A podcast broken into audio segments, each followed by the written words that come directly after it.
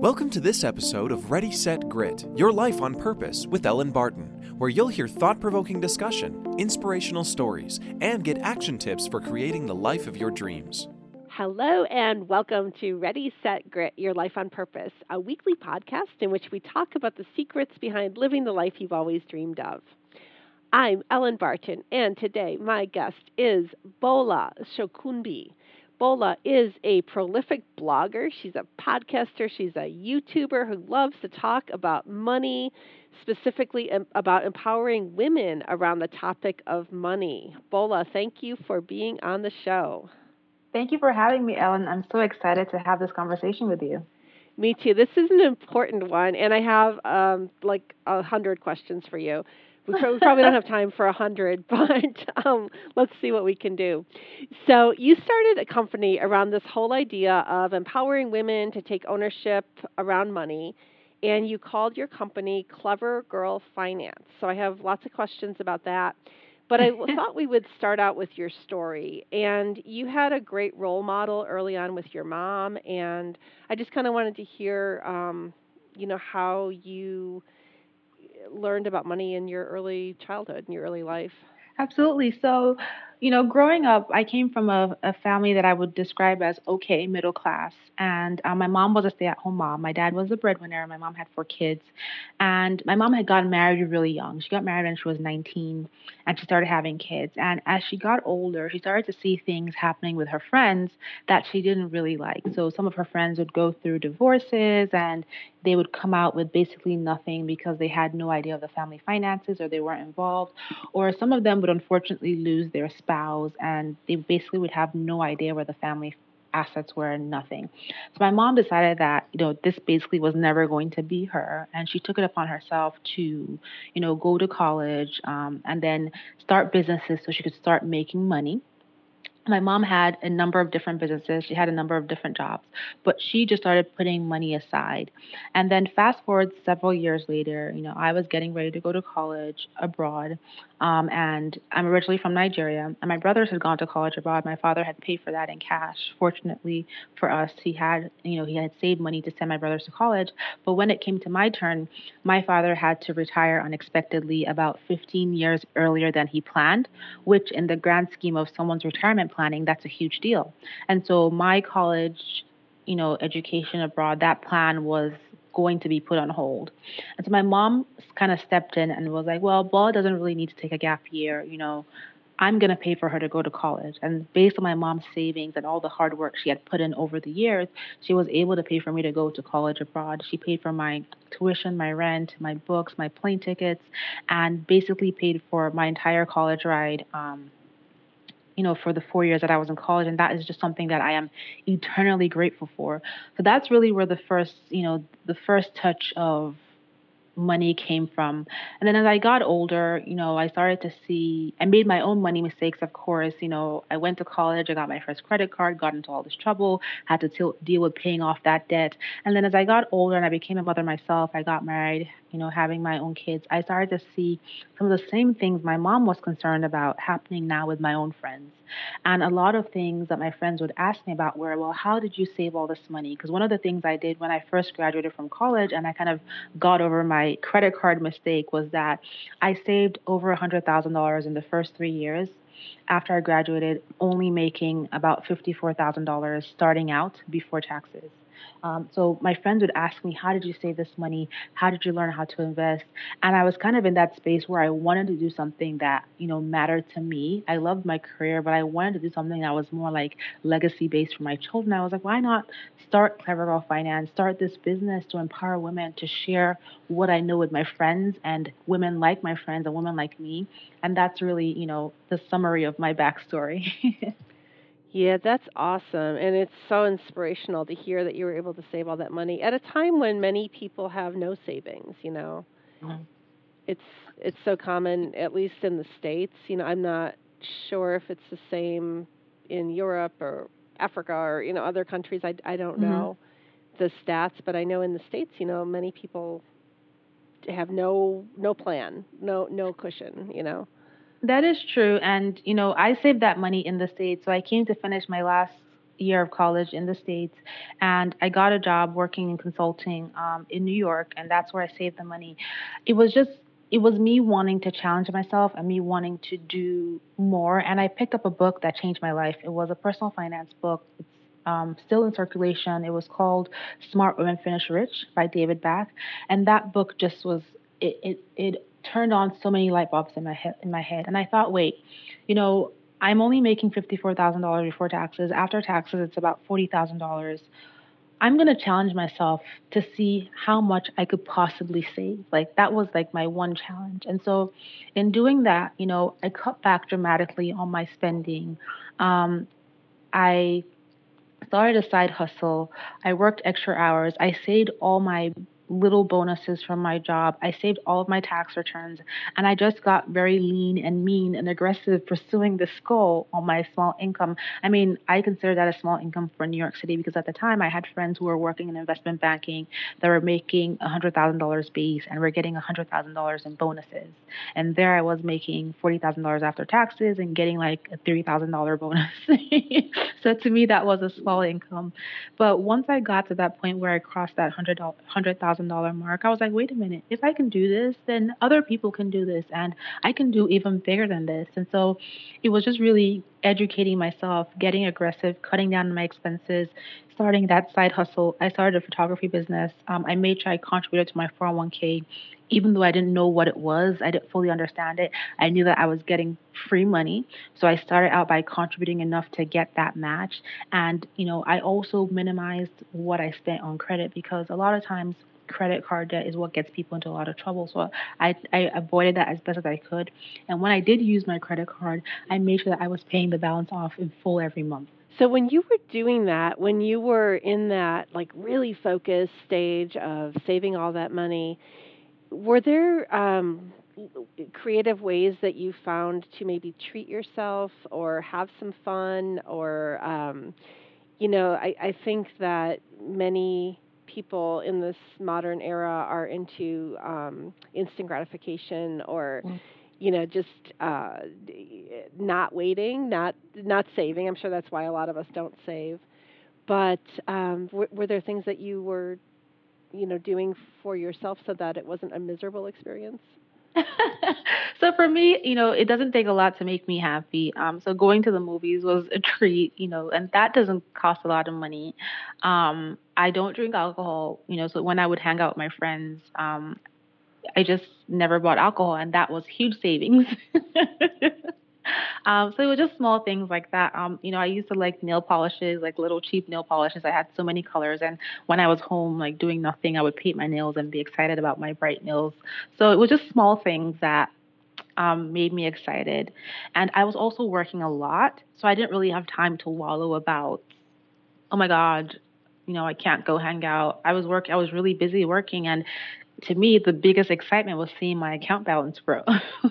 Yeah, well, that's huge, and I think you know you kind of hit upon something where it's it's mindset and it's finding ways to be um, satisfied or happy with the nail polish. Or eh, I'm I'm really interested in the idea of gratitude and abundance, and and I I like Oprah a lot, and she says, you know, if you ever can't think of anything to be grateful for, just you know think about breathing just think about your breath and yeah. um and you know just look around you there's uh, there's you you lived in New York so like there's Central Park and there's a ton of things that are free that are just awesome Yes, absolutely. And you know, one thing that kind of brings gratitude into perspective for me is that, you know, when you stop and think about the fact that I was healthy, right? And your health yeah. is one of the most important things it is the most important thing because if you don't have good health, then you don't have anything. Doesn't matter how much money you have, right? So that in itself is one thing to be grateful for. The fact that you opened your eyes today and you, you know, a lot of people didn't do that today. That's another thing to be grateful for. And also the fact that we live in America. yeah.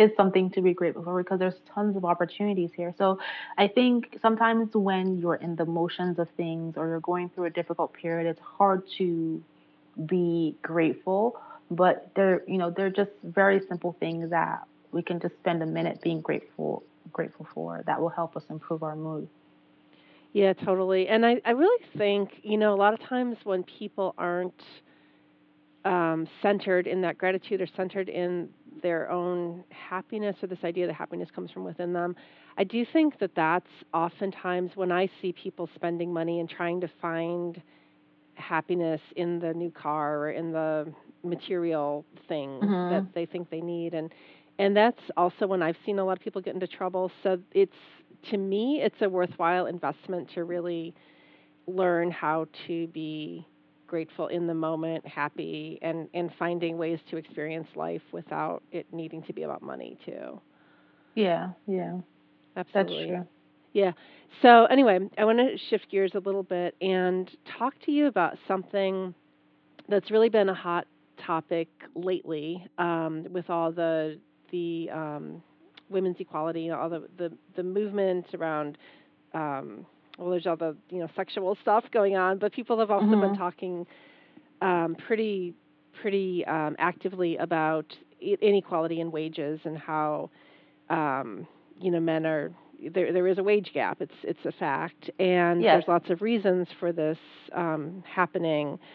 But one thing I was hoping that we could talk about is the fact, and- I hope I'm not going to offend anybody by saying this, but I think that women really do have some issues around this, and I think we do need to learn to negotiate better when we're asking for a salary. We do need to own the value of our work and ask for what we're worth, you know, when we're setting our prices. And we do need to find our voice and, and know our value when we're asking for a raise or um, you know, any of these things. And I, I heard a statistic once where um, when when two people are you know coming out of college, they're both going into their first job, and um, women frequently, I, and I, I didn't have time to look this up. I apologize, but women frequently are given an offer and they take the offer, whereas men more frequently will negotiate for that first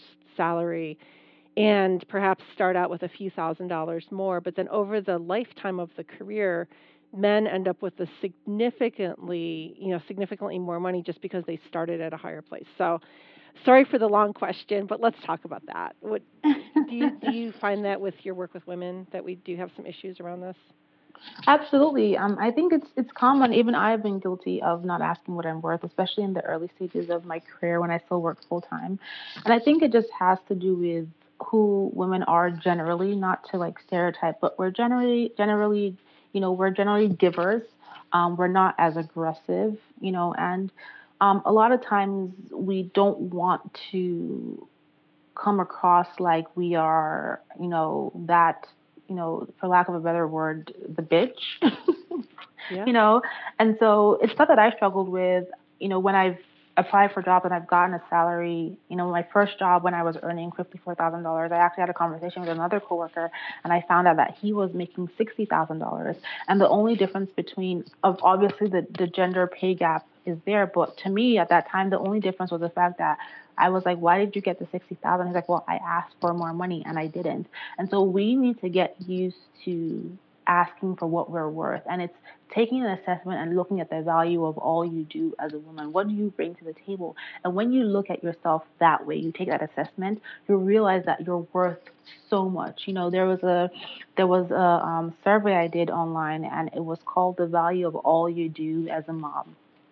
And basically, it was putting a dollar amount to everything that you do as a mother. And it was like being a driver, being a cook, being a tutor, being a cleaner, being the, you know, all these other different things. And it actually came out to a full time salary of about $80,000 for all the things that I did as a mom. But, um, you know, when I think about it, I'm like, oh, well, you know, it's it costs zero because I love to do it. You know, so a lot of times we put our heart in front of our worth. You know, we love this job, or we would love to be here. We'd love to support the team. You know, it's okay what I get, but I think it's important for us to ask what we're worth, and it's it's looking back and taking that assessment of what we are worth, looking at your experience, looking at the time you put into developing that product or service, looking looking at you know the audience you've built that's buying products from you and understanding that you know what I can charge more for this. I can ask for a better salary. I can tell them when I want to get promoted. I can raise my prices and be comfortable and confident in that and understand that if you get pushback and if you get no, then maybe those are not the right people for you. Yeah, totally. And you know, it's like I've even heard women, I've even heard myself apologizing for charging money for things. And I'm like, mm-hmm. it's so ridiculous. I mean, something that really that I, I, I share with my audience a lot, something I think it's really important to keep in mind as women is that we have to ask for what we're worth because number one, like you mentioned, Ellen, there's the the pay gap, right?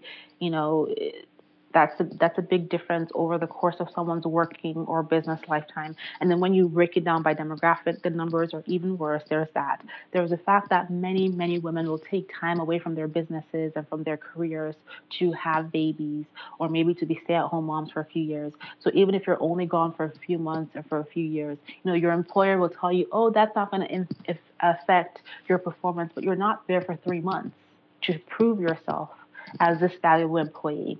Um, it impacts you being top of mind with your customers because if you have to step away from your business and you don't really have the support staff to keep your business running while you're taking this time off, you lose time from being on top of mind from your your customers, and it gives your competitors an opportunity to come in and take over that market space. Right? There's a fact that we live longer than men. Right? So that means we need more money in our retirement. And there's a fact that when it comes to our children and our dependents, we give, give, give, and we think about ourselves last. A lot of moms, you know, that are listening, they may find it really difficult to say no to their kids. And so knowing all of these different factors, you know, is something that should motivate us to go out and ask for what we're worth because we need that money.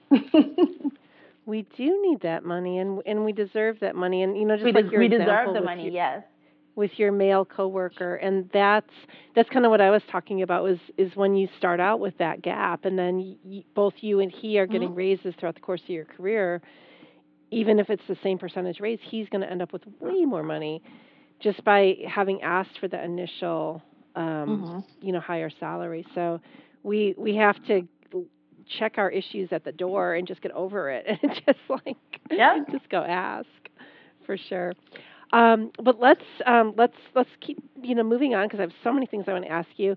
And um, so one of my questions is for people that have do find themselves with a lot of debt because many of us are in this situation.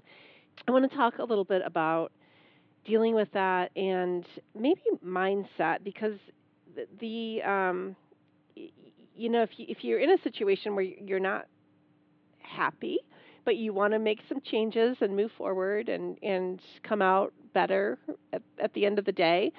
Um, I kind of have this philosophy that one way to do it is to um, set up your payments and set up your payment plan and all of that, but to shift your focus a, a, away from always focusing on the debt and focusing more on the growth. You know, does that make sense to you? Does that Absolutely, it, it does. Um, you know, I think it's it, debt is never it's never fun. It's never something you're gonna look about look at and be like, oh my god, I'm so happy I have all this debt. And so it, it can be very demoralizing in the meeting, especially when you're trying to climb out of a ton of debt, and even more so when you have nothing to show for it, right? So mm-hmm. it's I think the psychology of when you own a home but you're paying off a mortgage is a little different than when you spent all that stuff on shopping and traveling and just random things and now you have this big bulk of debt and you don't you have nothing to show for it. But I think, like you said, it's really, really important to focus on the outcome and where you're trying to go to and the goals that you have set for yourself, right? And it's all about inching towards those goals and getting yourself out of debt is going to move you closer towards those goals.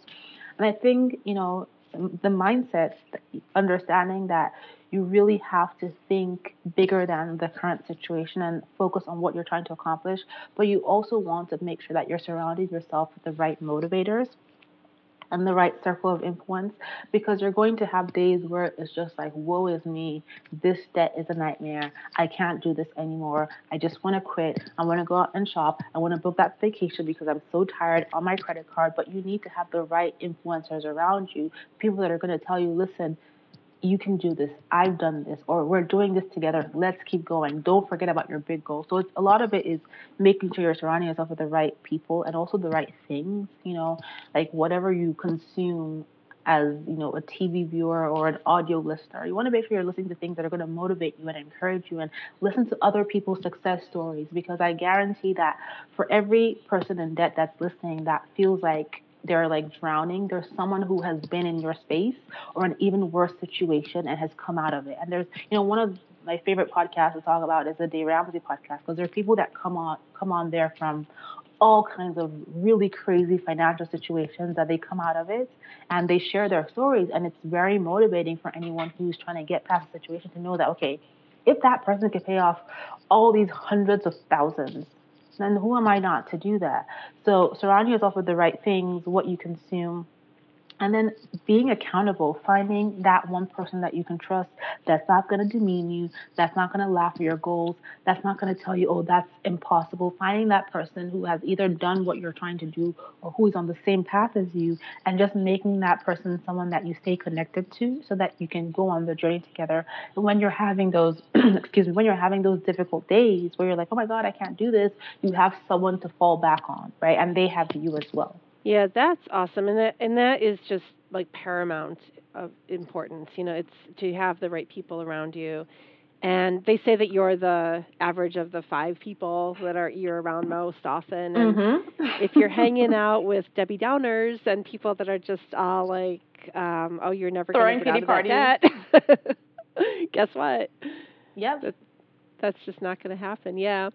So what about money in general is just such a loaded topic for people, and uh, there's and a lot of it comes from childhood. Uh, many people grew up hearing money is the root of all evil and rich people are greedy and you know um, stuff like that and and there's almost like a self-sabotaging thing that can go on where you know, everybody wants money, everybody says they want money, but there's almost like this self sabotaging element that can happen when we um, sometimes want it, but we kind of are scared of it. You know, you know how, you know how lottery winners, you know, a lot of times they blow all the money because they're just not equipped to deal with it, or they just maybe don't really want it. Mm-hmm. Uh, what about what about all of that? What about mindset about money itself? So, I mean, the lottery winners statistic is crazy. You know, like I think it's like seven out of 10 lottery winners that if you go look at them like seven years later, like they're back where they started no matter how much money they they won. Um, it's really because they don't have the skill, right? So, money is is two. There's two things around money. First of all, money is not evil and it's not good. It's simply a tool, right? It's like a knife. You can use this knife to carve your turkey perfectly, or you can use it to cut off your hand. It's it's what you do with the tool. You can use it for good, you can use it for evil. It's not the, the money itself that's evil, it's the person with the intent behind the money. And so that's the one thing people need to understand. People who are rich, who are wealthy, they might be evil people, but it's not because they are wealthy. Their wealth just allows them to magnify who they truly are. And then the other thing is that you know, it, the other thing about money is the actual skill. And a lot of people feel like, well, you know, they get into this mind frame, well, I'm bad with money. And again, money is a tool and it's a subject, and being good at money is a skill set that you can learn. And it's a skill that you can learn, like when you learn how to swim or when you learn to ride a bike. You're gonna fall off a few times. You're gonna you know, gasp for air when you're swimming a, a few times. But if you keep practicing, then you become great at riding that bike and you become great at swimming. And when you stop doing it consistently, then you get rusty the next time you get into onto that bike and you start to you know, gasp for air again the next time you try to swim the full lap of the swimming pool. So that's how you think about your money. It's a tool, and being good at it is a skill that you can learn. And once you can disassociate your emotion from the actual tool that money is, and you can focus on, you know, adjusting your mindset and making yourself that better person, focusing on your personal development, dealing with that tool that is money will become so much easier. Yeah, that's a really good way to put it is to disassociate yourself with that with the emotional um, pull of money because it's sometimes that emotional um, you know we we get tied up in that and then that can lead us to poor decisions sometimes Mm-hmm. Yes. yeah so i really like the way you put And that it's, it's it can be hard sometimes, but again, it's it's practice. It's practice. It's like you know, with when if you're trying to lose weight or you're trying to you know like when you went through the four years to get through college or you went and you got a master's degree or you got an MBA whatever it is, you spend time studying and practicing and making sure you got your grades right, finishing all your papers and your projects. Money is the same thing. It's you know I think there's this expectation that being good at money should just be something that you're born with but it's it's not who is born with anything? Even babies have to learn how to talk. They have to learn how to walk to crawl. They have to learn how to feed themselves. It is all about learning right? And that's what people have to understand. Don't there's just this whole standard of oh you should automatically be good with money and that's just not the case. Yeah yeah that's and, and i want to talk to you about what you know services you offer because obviously you are in that role and that's that's awesome. Many of us didn't have good role models too growing up around money. Mhm. You know, there's That's so true. many issues. It's just so deeply rooted a lot of times. But um, I just have one one last question before we talk a little bit about what um, what you're doing with with um, Clever Girl Finance, which is super super cool. But um, for these for for young people coming out into the world, graduating college, or you know whatever they're however they're coming into the workforce and into dealing with their own um, money and um, learning to save it and not have too many catastrophes. Um, what what kind of advice do you have to offer if you could pick one or two things to just tell a 20, 21 year old um, coming into the world? so I would basically, you know, what I would tell my younger self is get on a budget, you know, and a budget is your best friend. It's not your enemy. It's not punishment. You know, it's not restriction. Your budget is what's going to help you become successful with your money. And in your budget, you want to make sure that you're factoring in your savings, your student loan repayments, and also a little bit of fun money. Because sometimes, you know, like you said, you asked me at the beginning, you get in this space where you feel like, I want to have some fun. And it's okay to have the fun. You just want to make sure that you're planning accordingly and you're allocating money towards your fund that is within reason. So if you know you have to make student loan payments, you have to pay your rent, you have to contribute to your 401k, then it may not make sense to, to spend 50% of your paycheck every month on happy hour and traveling, right? You want to make sure you prioritize accordingly. So I would say get on the budget, make it your best friend, and understand that your budget is working for you and not against you. And then the other thing I would tell them is immerse yourself in personal in self-development, especially around improving your finances. Because when you immerse yourself in something, right, it's always on your mind and it helps you get better and better at it. And by immersing yourself in it, I don't mean go drown in your debt statements. I mean find the books and the and the podcasts and the YouTube videos and things like what you do, Ellen, with this podcast.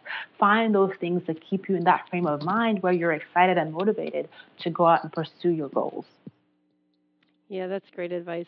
It reminds me of one thing I just want to share. Um, even though I've been in business now, I have my own business, and it's been almost 10 years, I hated looking at my finances for years and i just i just hated it. I didn't even want to look at it. It's horrible to admit that but it's absolutely true.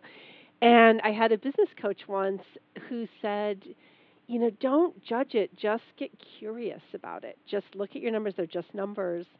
And i thought that was really great advice you know and it's kind of like what you're saying you know just get curious about it learn about it and don't beat yourself up but just you know like be open to what messages are there for you to hear right? Absolutely. Yes, I agree.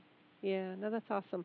Well let's talk about clever girl. So what what is this whole uh, business about or this whole movement about or however you'd like to describe it?